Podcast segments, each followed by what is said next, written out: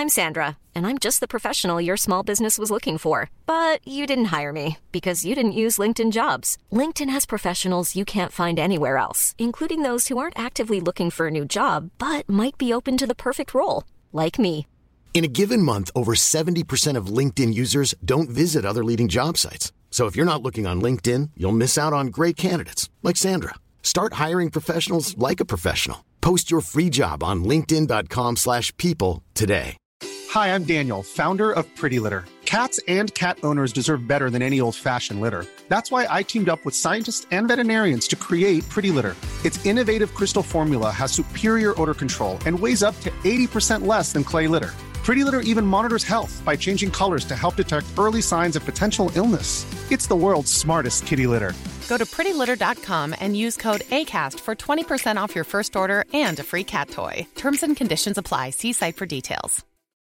Since 2013, Bombas has donated over 100 million socks, underwear, and t shirts to those facing homelessness.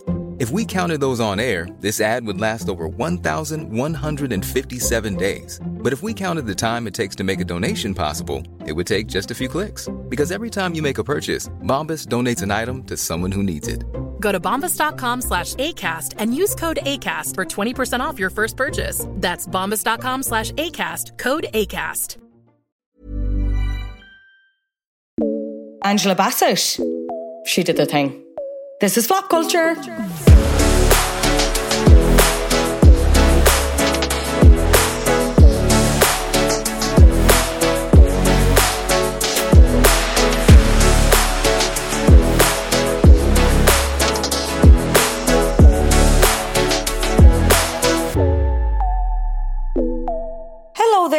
Are very welcome to the show they call Flop Culture, a podcast where we mainly talk about flops, but we also talk bops, hot goss, pop culture at large, with me, your host, Fionnuala J. This week, we're talking about a TV show that did end up running for several seasons, but never quite got off the ground like its peers did. But first, some news. Okay, before we get into flops, let's talk bops. Specifically, as I hinted at the top of the episode, Ariana DeBose at the BAFTAs this past weekend.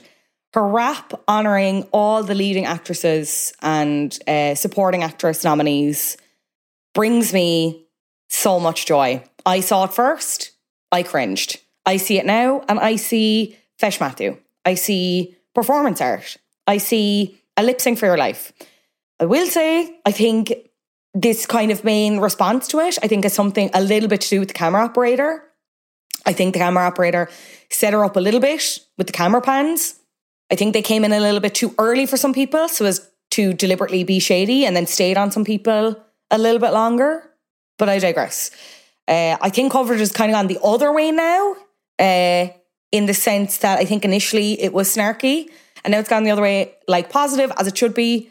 But I do think it's gone too far the other way in some respects because you have some Americans on Instagram just outwardly being like, Ariana DeBose put BAFTAs on the map as if American award ceremonies are the only ones that exist in the world.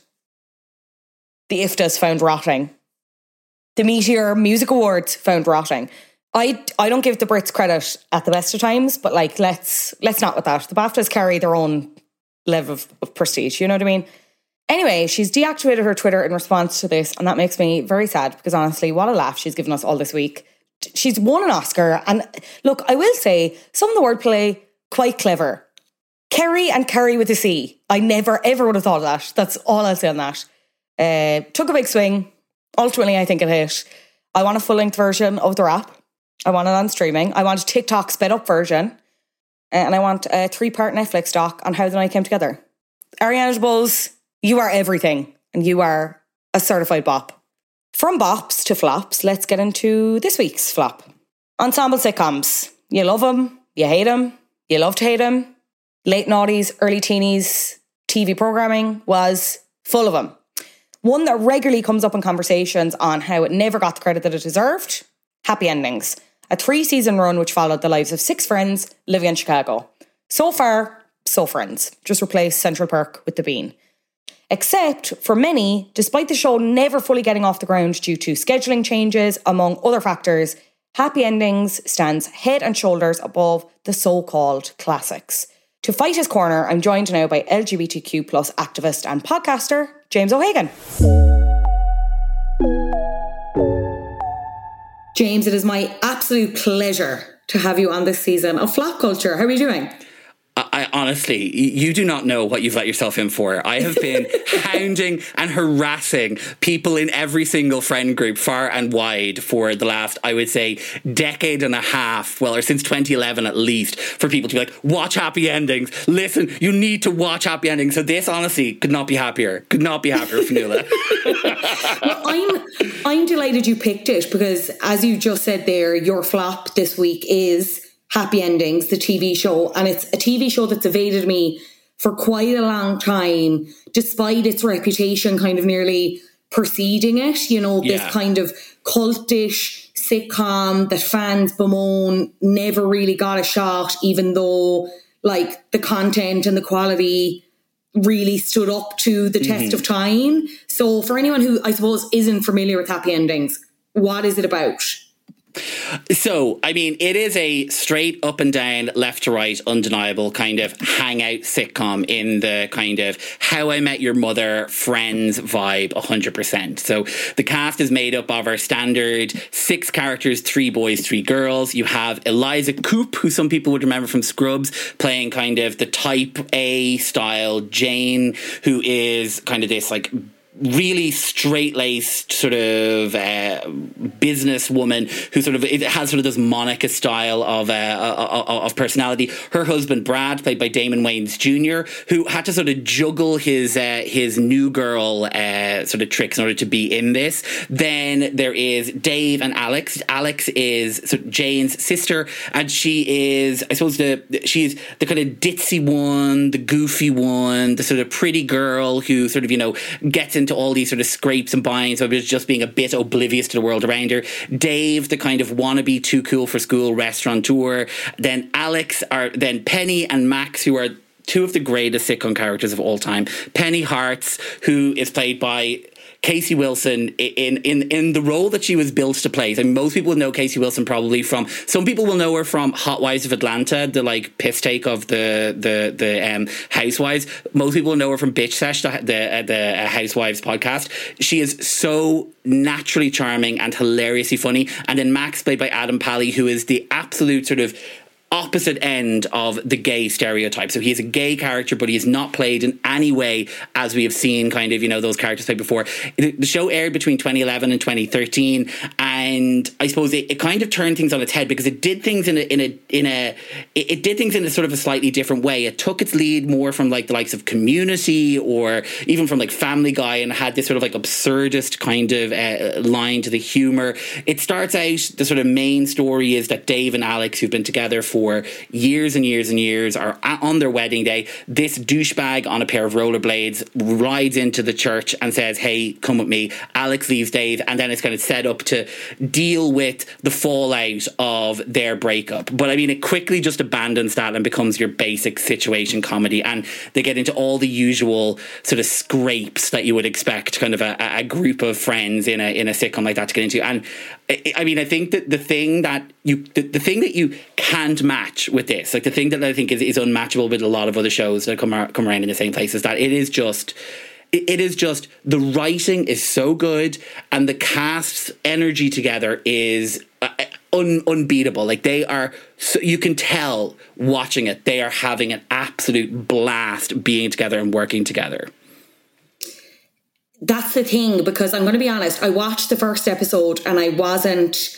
it took a few episodes before I was like, I get it, before it started clicking at me. The longer I spent with these people, I mm-hmm. just became more and more obsessed with them. It became more believable. I think initially when you have kind of kind of such an unusual I suppose, pr- initial premise with the whole thing of they're a group of friends, two of them are getting married to each other, but then lo and behold, the like Alex leaves Dave at the altar, and you're kind of dealing with the aftermath of that. But yeah. it's all like quite comedic, quite light, light. Will they? Won't they? Yada yada yada. But then, as I said, the longer you're with them, the more obsessed you just become with. I won't say all of them because I'm going to be honest, and we'll get into it Alex and Dave, I was still never really sold I, on as yeah. individuals. No, and I don't. I don't. I, I think that the you know I know we'll kind of chat a bit about why I feel or why why we feel that maybe the show kind of flopped, and there's a lot of different reasons for that. But I do think that one of the reasons, or one of the things that I show, think the show maybe didn't necessarily have or kind of hit straight away was that backbone plot line that ran the way through, like the Ross and Rachel characters, or the uh, I, I, can't even the Alyson Hannigan and uh, your your man who's uh, the big tall fella whose name I can't remember, Jason. Like in, Jason Segel, yeah, Jason, Jason Segel. That could be it, but it, you know that that sort of like that like steady kind of like will they, won't they? The kind of the the the thing that even when all the shenanigans and tomfoolery is taking place, you always will come back and check in with this plot line across the rest of the season. And I don't think it ever really had that, and it never found its footing. It it, it never found the direction to go with that. And they kind of played around with whether they were going to ditch that entirely and maybe sort of start sending Dave over Penny's way. But then they, I think they like got scared of that and moved back away from it. Yeah. And so I think that was one of the things that I think tripped it up because you are right. Those two characters never really kind of managed to hit the heights of the other four. Yeah. You have Brad and Jane then who are just this Jane is just again, you kind of should hate for all her neurosis, but I'm like resonate with her to a degree, want to be her friend, kind of feel like she'd melt me as well. I want to be married to Brad. I want to be Brad's friend. And then you have like my crown jewels in this ensemble. And you mentioned there Max and Penny, just Penny, the every gal has lines coming out like the sharpest lines. Oh my god, the funniest st- uh, like storylines and kind of character development in a way.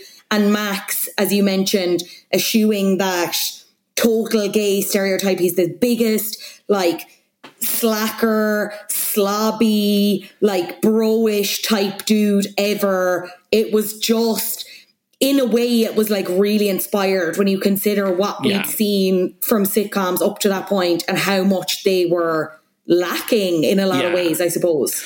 And I think like what was really good, particularly with like with Max, because I think thinking back to kind of when I first saw the show, um, and it, it, you you didn't see those kind of characters. I suppose you you had like I think at that time when it came to kind of gay representation, you had like Sarah Silverman's like neighbors on the Sarah Silverman show. You had Cam and Mitchell on um on on on Modern Family, but none of them were really kind of like they were all very timid and tame by how they would like either deal with sort of actual intimate relationships between queer people or how they represented people. And Max came along and was absolutely so out and proud in the fact that he was a gay man, but absolutely not in any way sort of the stereotype. And then also throughout the show, they were very knowing and kind of pointing to that. Like one of my favorite episodes, and I can't remember the name of the episode, is the episode where Penny is up the walls, frustrated, cannot believe it that Max, her like gay best friend, isn't giving her everything she feels she deserves from a gay best friend. There's no farmers markets, there's no brunches, there's no drag shows, there's no Yas Queening and shablamming before that was even a thing. And so he's like, okay, hold up, sis, and runs out, finds the most offensively gay stereotyped man that he can find. His friend D Rock, who apparently he met in like a gay softball league, brings it back into her life. The two of them, like, just exp- Penny and, and, and D- Derek explode with this relationship of like, oh my God, this is perfect. We're so camp and amazing for each other. But over the course of the episodes, she realizes, oh, actually, no, this guy's too much for me. But not actually that he's too much for her. It's like, no, she's already the gay stereotype. She herself is the gay husband to Max. And it just, I mean, you know, it, it is, it's a quality, a quality episode. Yo, Penny. Girl, that dress looks delish. What things that make you go, mmm? Hi. Gracias. Max, who is this fine man? Penny, I'd like you to meet Derek. Played on a gay softball team together last year. Thought you guys might get along. P.S. Four balls isn't just a walk, it's a party. What drama? Can I touch your tata? Get in there. oh my god, I feel like I've known you so long. Oh my oh god, oh, I already miss you. Oh my god. Are we in a fight? No. I'm gonna go get you accessories, get okay? Out of here, Bye. You. All right, see you soon. Gay enough for you, Pen? Slut, come help me out of this split. He's the gay of my dreams. You have to listen back to the Zencastr recording to find my impressions of Penny there. I'll probably have it on your original file, yeah. so we'll we'll stick it in here somewhere. I just, oh, I ju- Adam Pally who plays Max. I've just totally fallen in love with him. He's just and he's done. It's very funny. It's kind of gone in a roundabout way now. I don't know if you've seen that he did like the last season of Ziwe's talk show where she's kind yeah. of being like, "Do you want to do you want to apologize for you know any of the roles you've ever taken?" And he's like the you know the, if anyone's unfamiliar with Z-Way, it's like supposed to be like really awkward, kind of yeah, make you feel really bad, edge your seat kind of cringe vibe.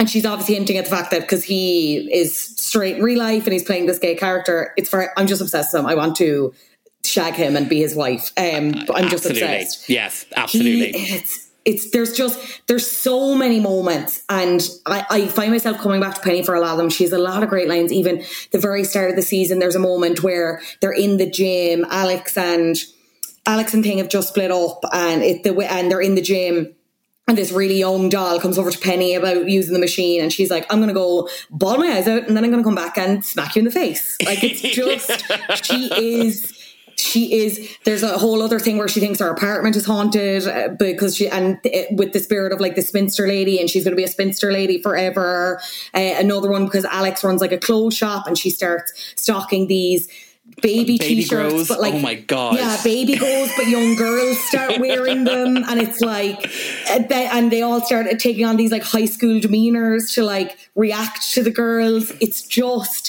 it is so good it's so sharp the pop culture references in this are chef's kiss because I find when I come back with shows like these Mm-hmm. some of them some of them age fine and some of them don't and like there's a couple of these I'm like these will probably be dated in like yeah. 10 maybe 5 years but like there's references to the good wife but a blue a really funny line on blue bloods it's just it's a very it's very on the pulse in a way that i suppose some of its peers maybe the likes of community the guys that were behind this were also responsible for scrubs in ways that maybe they're not if that they, Yeah. they're not anymore if that makes sense Yeah, I, I feel like the pop culture references in here also kind of the, it, it's not the we said the word that will make you laugh. It's the the context of the joke actually gives you enough to understand even if you're not 100% sure what the show is or what the reference is. You still get it by the context of where they are. Like one of my one of my favorite pop culture references was in the at, in, in like the third season there's an episode uh, where um where called Big White Lies where one of Penny's sort of like frenemies comes into town and Penny is trying to avoid her but doesn't want to be seen as being the bad person because Penny needs to be liked by everybody. So she starts telling these lies and the lies start getting more and more and more out of control. And before the end of the episode, you know, Jane is having to pretend to be pregnant. Brad is after pretending to have like getting his like, buying a lake house and getting it fumigated. Dave is dying. Max is uh, is, is doing something else. And they start making all these references to the TV show Revenge, which had um, which had like which had sort of started around that time. But you don't need to have seen Revenge to understand why what they're saying is funny. But if you have seen it, it's just at this like other level of like intelligence. Like it, it was, it is just. I think that's the thing that like there was there was a knowingness put through it, and the jokes are piled so high. Like it is literally. You know, you, you were literally just recovering from one belly laugh before the next one comes along. Like uh, one of my, I, I still recall one of the, and also like the catchphrases. Like some of these catchphrases have lived in my mind now since 2011. But there was like the episode where, uh, where Penny dates or where Penny like meets a guy whose surname happens to be Hitler, and they're like the way they they layer this up into this like kind of like this comedy of errors through like, and, and like it feels like you shouldn't be laughing at it, but like when you get to the kind of the big revelation at the end, kind of like first of all, it's like it, it, it, eh, it's just I, I know that hearing another person explain a TV show they love and why is never necessarily kind of like the funnest thing to listen to, but. It, it, it is a it is a, a TV show that will just leave you so happy and contented and fulfilled. It is positive and light and entertaining, and you can re. I've rewatched it about five or six times over the last like kind of couple, over the last maybe I suppose like ten years since since it first came out. Like I remember getting into it for the very first time uh, when it was on. It was on like E4 in 2012, and I happened to catch it, and then like had my like UPC box recording the rest of it for me, and like watched it at that point, and was able to go back a couple of times and watch it at like various times. Where like there was one time where I just had had surgery, I was able to go back and rewatch it, and it like really helped me at that point. There was a time where I I, I mean almost like a Penny Hartz style of of scenario in the earlier days of Grindr, I'd sort of had ended up chatting to this guy who was in Wales, and we'd gotten on when we talked for the one night, and then the next day he booked he, he messaged me to be like, "Oh, I'm getting the ferry over. Can you meet me to down at like the point?" So I had to like go down oh. and meet him off the ferry. Got home, zero sexual chemistry, zero fucking interest, and the pair of us were. I was just like, "Oh, you know what We'll fix this? Happy ending." and it did. Oh my god. what an incredible introduction to the show. Oh my god. So I wonder will he he'll now probably be like, "Oh my god, at that show I watched that weird time." And he'll find this podcast and be like, "Hey, he thought there was no sexual chemistry." I'm obsessed. I'm obsessed. Because you oh, you've watched it, rewatched it so many times, I'm curious to know how I suppose your most recent rewatch compares to your initial impressions of it if you can cast your mind back to then. Yeah, so like initially, uh, I just couldn't understand why this show wasn't huge, and like you know, it's as if kind of this my entire life has been leading towards us having this conversation right now, Fionnuala, because as it happened in 2011, uh, myself and a friend of mine did like this big American road trip and finished up kind of in like September down in LA, and the kind of the the billboards and all the rest down there were absolutely blowing up uh, for Whitney and for Two Broke Girls and for New Girl, which were all the sort of shows that started in around the same time, and there was just no advertising for happy endings whatsoever. And I remember kind of like putting two and two together and realizing, oh, this maybe is why it hasn't so far. But at that, this is maybe why part of why it didn't manage to get that audience because it didn't have the weight behind it. But so watching it at that point, I just like I was an e- I was evangelical. I was like, why is nobody understanding that this is the best television show on that has, this is the best comedy sitcom comedy that has like ever been released. This is amazing. Watching it now, I suppose I can understand what I really love about it, but I think I I, I now sort of seeing I now understand that where we were at that point was kind of in this like dying days of the monoculture. And so like things needed to be friends level of successful in order to get carried on, in order to get that weight behind them. This wasn't a show that had sort of a an SNL star at the helm of it. This wasn't a show that had like a super big person kind of like as the, you know, this is the celebrity who is doing this show. It was kind of like a ragtag bunch of kind of people who had like moderate profiles, but nothing really massive. And so therefore it kind of it didn't get the same maybe opportunities as it did. And I think watching it back now, what I really think is this needed to have its Schitt's Creek moment. This needed to maybe be like two or three years later to be sat in that moment where it kind of was ready for that slow burn cult classic status. And the problem is now that it's not even going to get, it's not getting that because it's so unavailable. Like it is so hard to actually find it to watch it. I don't know if that answers your question, but it's what I no, want to say does, in the moment. uh, uh, it, it, it brings up a great point because it was just outside of that window of, as you said, the end of the monoculture, but just before kind of really good streaming and how streaming has allowed people to find new audiences. Schitt's Creek is the perfect example. You know what yeah. I mean? It's just, it's a real shame. And the whole issue of it not being readily available here. I am going to mention this after our chat, but like, yeah, th- th- wherever you watch it, I don't want to know about it. Don't tell me it's illegal. you didn't listen to this podcast. None of this happened. But it's just a shame because it is like the writing does. It does stand up. Like it's it, like, and again, if you're like me and you watch maybe the first episode, maybe two, and you're like, oh, I'm not really getting this just trust me, stick with it. These guys are so much more likable in a way that it's funny how we've had this retroactive moment with friends, because again, I think yeah. that's the only other comparable thing where a lot of people are looking back now and being like, actually, I don't know if I really like friends, or like, you know, I can't actually really relate to any of these characters because they're all melts. You yeah. know, it's it's really it's really unique in that sense. Like it's yeah. I can nearly see parts of myself in all of them. Yeah, I, I think and I think that's the kind of thing. It's like the when they were writing it, they understood that. Or, or I mean, I was in the room, but no, they understood that the that the uh, that like each of these characters is a stereotype. They they are an archetype of a character. So what they did was they amplified with the like like because they sort of uh, leaned in like it was like it's like an alternative Friends, like more alty than Friends. They leaned in to the the freedom that being a bit more alt gave them, so that they could really like do some stuff that feels completely ridiculous, but at they also allowed the characters to develop real heart. So they're people that you cared about and you related to, and they were relationships that you believed. So you know you could have like a, a like a, a ridiculous kind of like storyline about you know you have a, a ridiculous episode based around the fact of like there being some like massive lie or or the fact that the friends are trying to create a, a fight between Brad and Jane and and and like that they've got like they're, they're getting like little t-shirts made up for it, but also be like I love these characters. You know it,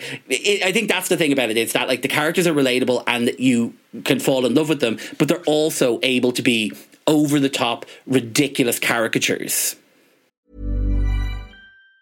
Planning for your next trip? Elevate your travel style with Quince. Quince has all the jet setting essentials you'll want for your next getaway, like European linen, premium luggage options, buttery soft Italian leather bags, and so much more and it's all priced at 50 to 80% less than similar brands. Plus, Quince only works with factories that use safe and ethical manufacturing practices. Pack your bags with high-quality essentials you'll be wearing for vacations to come with Quince. Go to quince.com slash trip for free shipping and 365-day returns. Hiring for your small business? If you're not looking for professionals on LinkedIn, you're looking in the wrong place. That's like looking for your car keys in a fish tank. LinkedIn helps you hire professionals you can't find anywhere else, even those who aren't actively searching for a new job but might be open to the perfect role. In a given month, over 70% of LinkedIn users don't even visit other leading job sites. So start looking in the right place. With LinkedIn, you can hire professionals like a professional. Post your free job on linkedin.com slash people today. What's your favourite episode? I know we've mentioned a couple of different moments.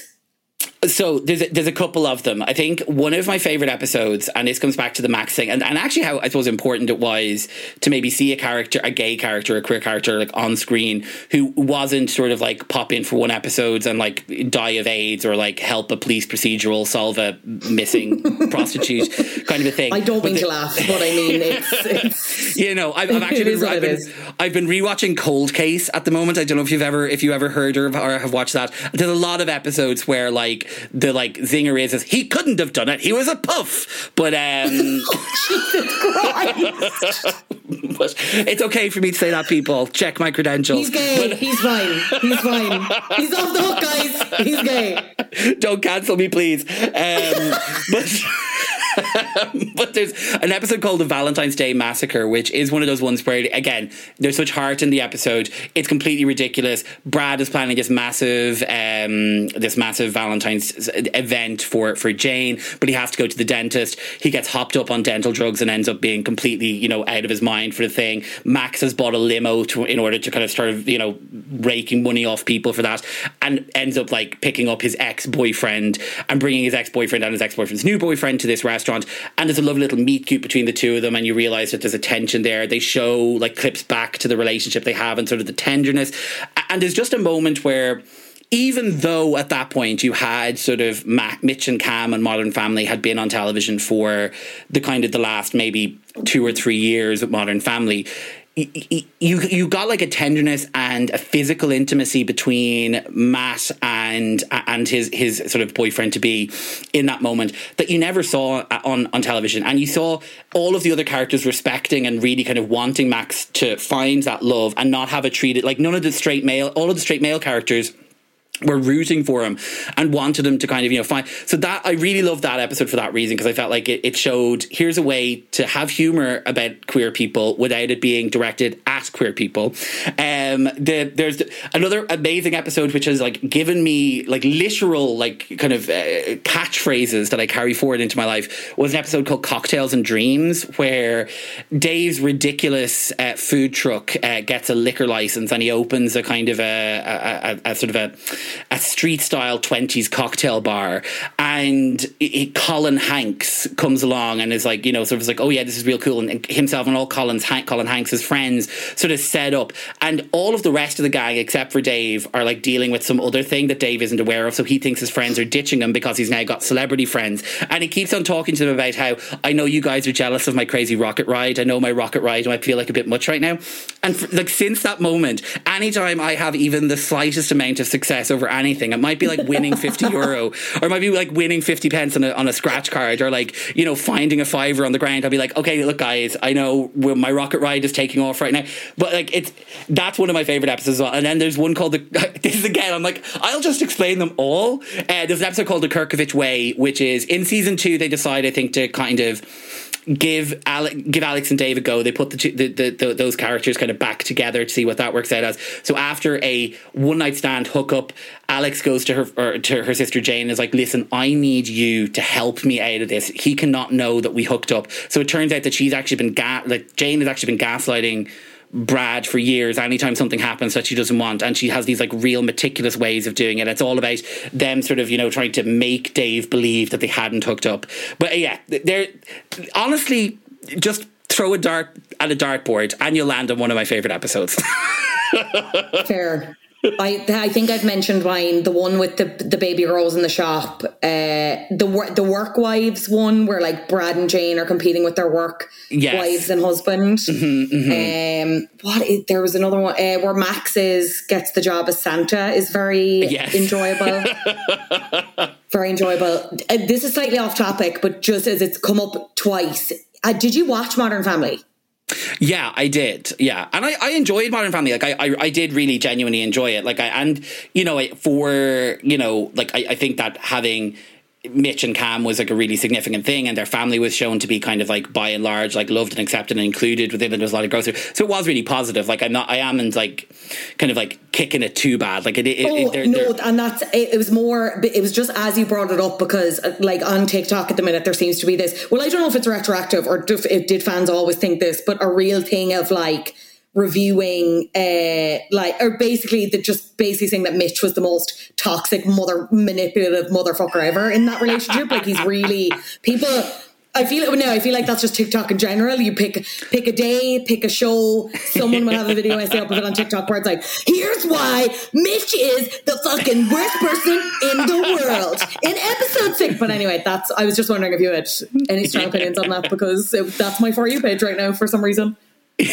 well, uh, yeah, I, I, I mean, on on Mitch, I always did think that because the show needed, like, it, it, it had to really go out of its way to prevent Mitch and Cam from having like any kind of intimacy, because obviously they felt like their audience wouldn't be ready for it or wouldn't want it, or that there might be a negative reaction to it. They had to make him into this kind of like like this incredibly sort of prickly, unlikable person, and just make him very like judgmental and standoffish because that's the only way. Like you never really got like I, I felt like you know, not that we are talking about happy endings, but to go on a, a happy on a, on a modern family rant, like I felt like you understood why Jay and Gloria were together. You saw the love that had been developed there, and the sort of the, the, the sort of the why their relationship was so solid. You saw the same with with uh, with Claire and Phil, and I don't feel like you ever really got that with with Mitch and Cam. You kind of were like these are two sort of you know comedy characters put together. You you saw the love they had for Lily, but you never really got to see them develop a relationship. And I feel like like even when they got to the point where they had that kiss,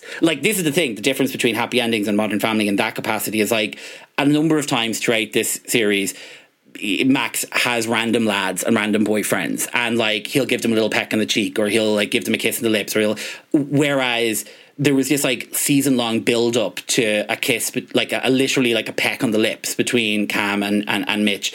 That sort of was like, I don't know, felt like as if it was it was very much kind of kowtowing to an audience of people who really don't want gay characters on TV or only want gay characters on TV so long as they're completely desexualized. Back happy endings. what did you think of the? yes. Yes. we can submit my thesis on Modern Family. I absolutely day. agree. I do absolutely agree, for the record. Um, well, on Happy Endings, the show ran for three seasons, um, did not get the further success that it that I think you and I would argue it deserved. Yeah. The ratings really started to dwindle, especially for that last season, even when I was looking at it and it was something uh, the executive producers, Jonathan Groff. Not that Jonathan Groff, before anyone mm-hmm. thinks of that. He was like a showrunner on Scrubs, and David Caspe was the creator. They were they talked about it for some outlet around the time that it was finishing up, and they were kind of bemoaning the fact that look, this didn't deserve. I don't think it deserved like crazy 25 million views, but it definitely mm-hmm. deserved more than it was getting towards the end of its run. But I suppose my question is, what did you think of the show's ending overall? Yeah, and I think I, I think that it was a show made like I not ahead of its time, and that it was doing something that was like it's kind of what I said already. In that, like I think it if you had that show a couple of years later where the pressure for ratings wasn't really as on and sort of like you know it, it, it, was able to kind of you know spread out a little more be a bit more of itself without worrying about that. Also like it really was a case of like the little engine that just couldn't overcome all of the obstacles that were put in its way. Like i mean you know it was the first season arrived out and the decision was made by the network for whatever reason to run the, the episodes in like a weird order. So if you're watching them, you'll notice that there's like massive continuity like issues and like that is quite jarring to watch. I think I watched it was only when I was kind of researching and looking back. Like I think I watched season two in the in the fucked up order, to be honest. Like yes. it was when I was reading it back, I was like, this is not the order I watched it in. But anyway, yeah, yeah. there you go. That like that's that would destroy a show. Like you'd never get that with the show uh, in in this year and with this uh, and with the sitcom. No, absolutely. Because like I mean, even though like the continuity is, is, is small enough stuff, it still is important to your understandings of like the characters' stories. And like you know, then there was like it got moved around in the uh, it got moved around a good bit in the uh, in the time slot. So I think they they cancelled the show midway through, and so they decided, okay, for two weeks we're going to have two episodes a week, and then we're going to move it to a Sunday night, and then it's going to be up against this other thing. For so it just it just had all of this like in the moment where it came out. You know, as I said as well, like Casey Wilson was probably the best was would have been one of the best known comedians within the show. She was coming off SNL at that moment in time. Like you had like Portlandia, um, I think is a good comparison for it because it kind of had that like absurd sort of side to it, but also it never had the expectations. And Fred Armisen as well from SNL. So Casey Wilson came into the show just off of SNL and she sort of now joins, I suppose, the the the ranks of the likes of of Tina Fey and Amy Poehler and Fred Armisen, who have those big shows that have managed to do really well because they had that massive kind of name banner hanging over it. But because her run on SNL hadn't done so well, she hadn't been so happy with it. She never really like I, I don't know that the sort of the there was a trust that actually maybe she could carry it.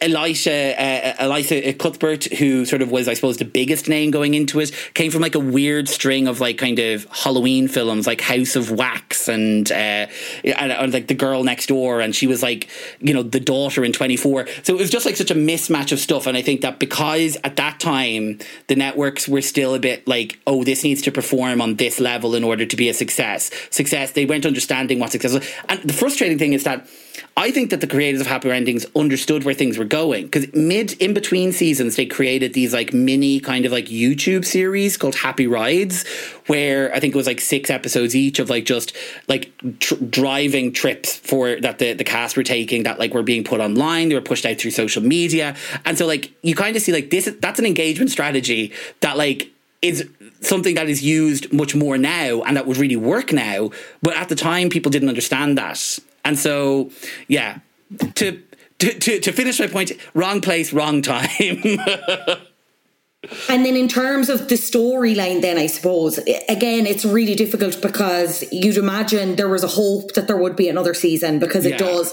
Like I, am only going to speak for myself here. I find it quite flat, but the, with the caveat that it's like they obviously the hope was that there would be another season. Yeah. What did you think about where the characters were left?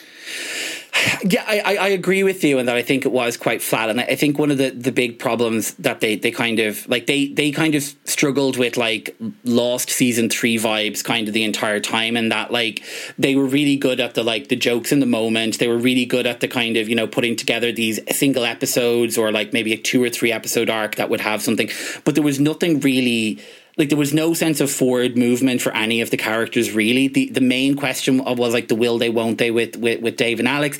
They got back together in a really unbelievable way. I felt towards the the end of of the second season and then into the into the third season, and so.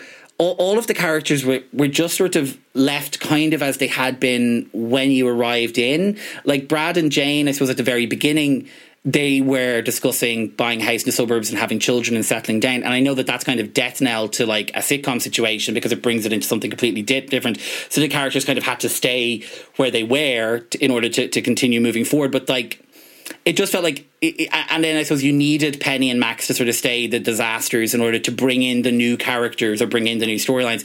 So I, I in, in the end of it, I, I kind of feel like they needed to sit down and have a conversation about like what actually what direction is the show going? What's the main plot line? Is it that we're going to commit to this idea that there's this underlying love story between penny and uh, penny and dave? Is that what we're going to do and we're going to try and build that? Or are we going to genuinely try and show people why they should root for dave and alex to get back together? So i felt yeah i agree with you on that. I think that like it was left a bit flat at the end. And you know it felt to me watching the third season like they sort of had an inkling that the writing was on the wall and that maybe they were just kind of fulfilling single episodes in really comedy ways without a real view on the future because maybe they kind of felt like maybe there isn't one. Can you ever see this being rebooted? I I don't know, and and this is like.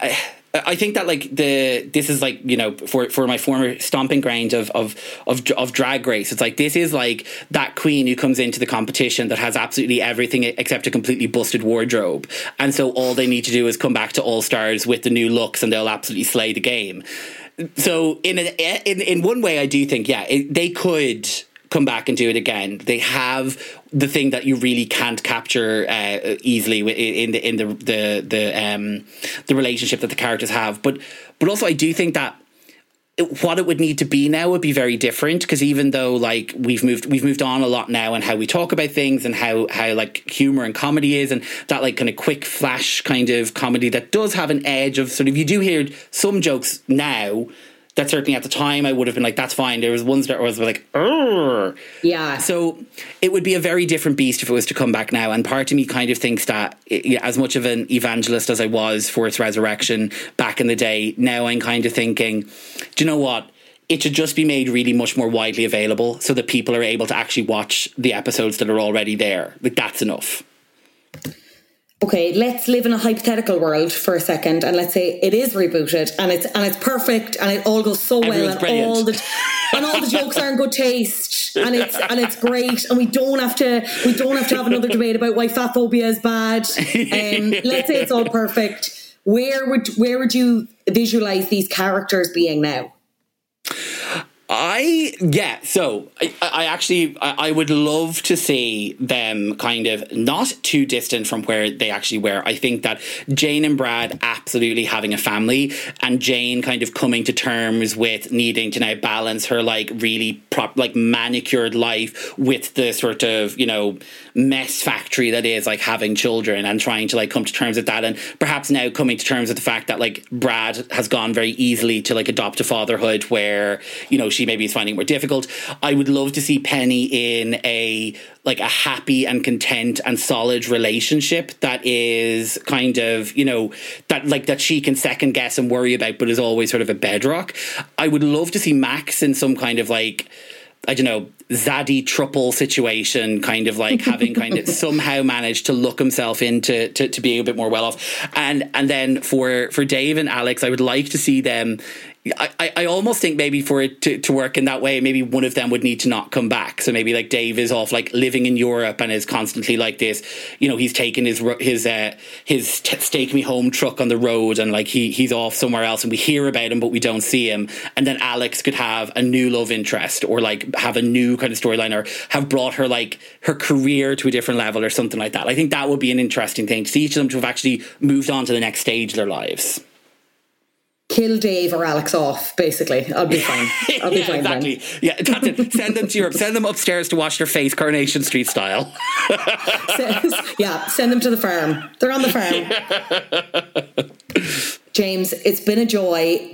I, before I let you go, I need you to give your elevator pitch as to why this isn't a flop and why everyone should be watching happy endings despite the fact that it is that it is not readily available. And i don't know where you can watch it. Don't ask me. And don't ask james. We don't know I watch it in my heart, people. I watch it in my heart and soul.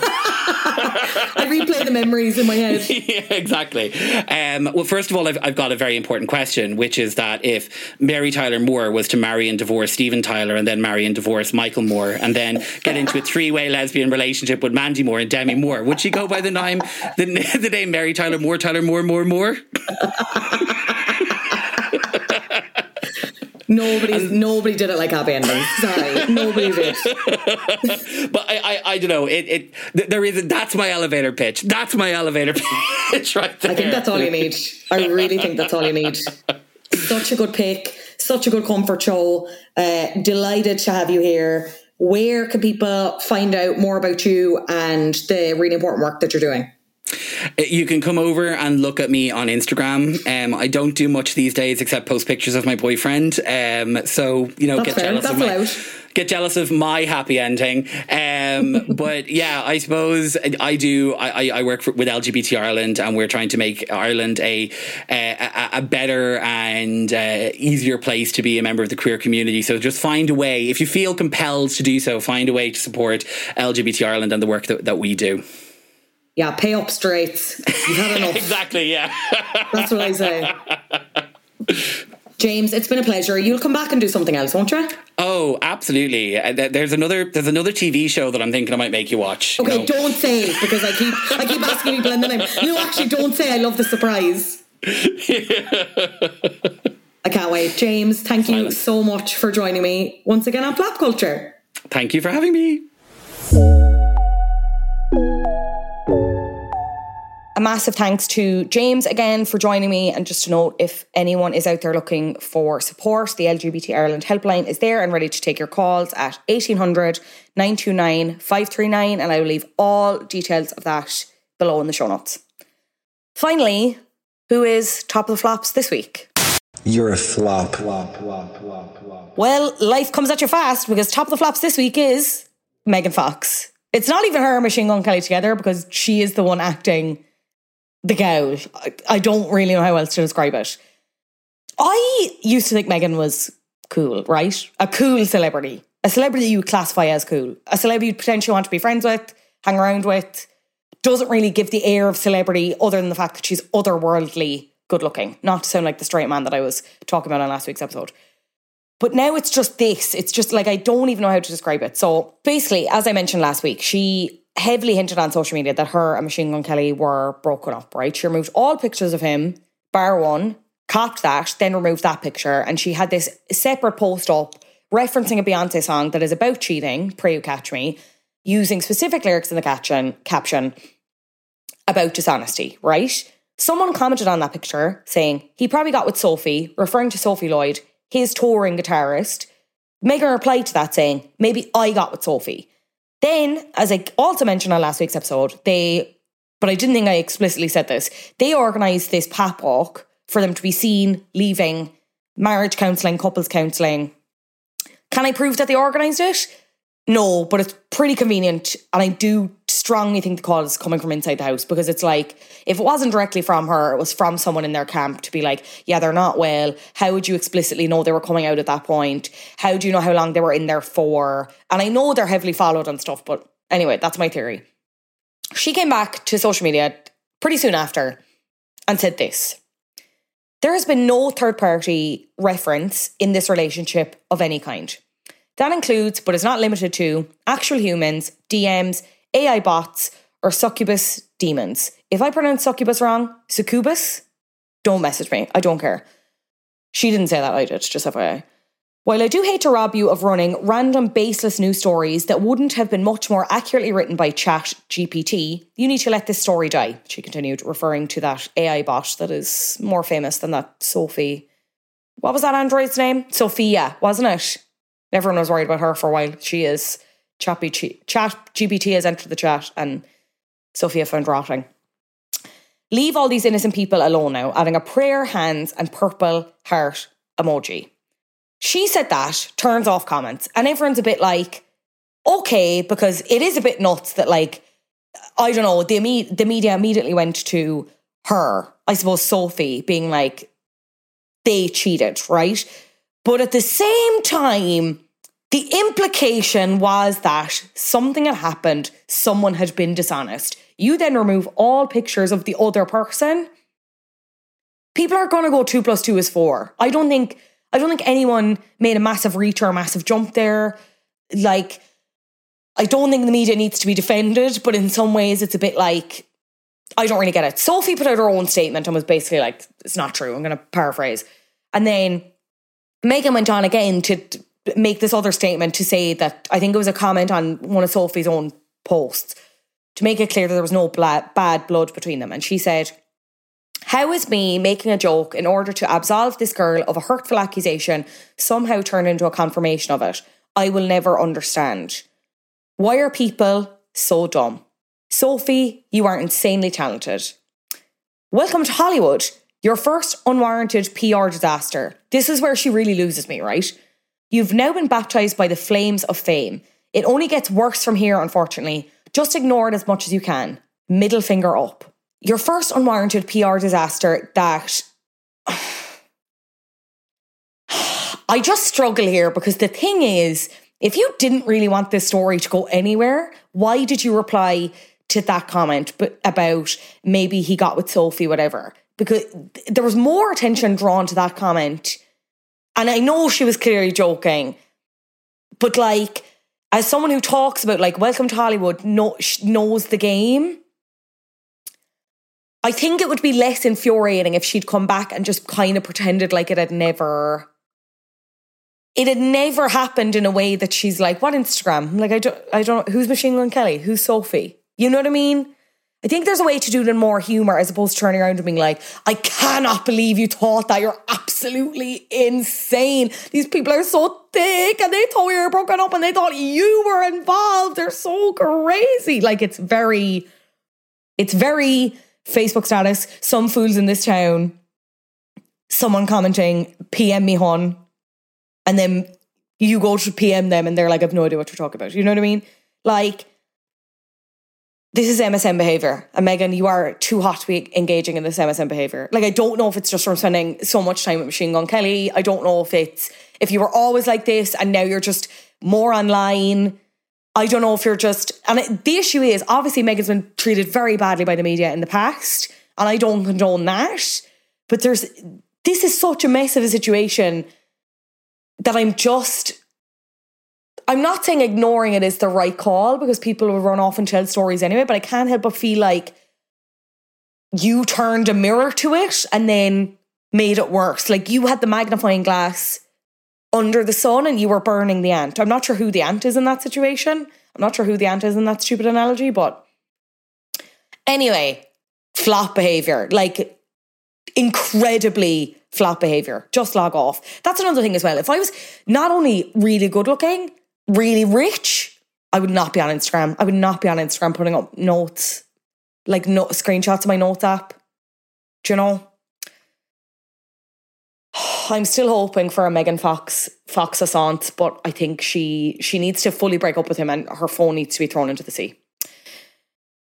Thank you so much for listening again. Another week of Flop Culture. We are Flop Culture underscore pod on Instagram and TikTok. You can get in touch as always at helloflopculture at gmail.com. Rate the show five stars on Apple Podcasts to get a personalised pop or flop recommendation from my good self. You can also leave a five star review on Spotify. I'm nearly at 200 reviews on Spotify, so I'd really love if you could leave a review. Uh, and also, reviews help people find the show, apparently, and that's hugely appreciated by me. This podcast has been edited by Adam Shanahan, artwork by Brian Lambert. Until next week, I'll talk to you then. Bye.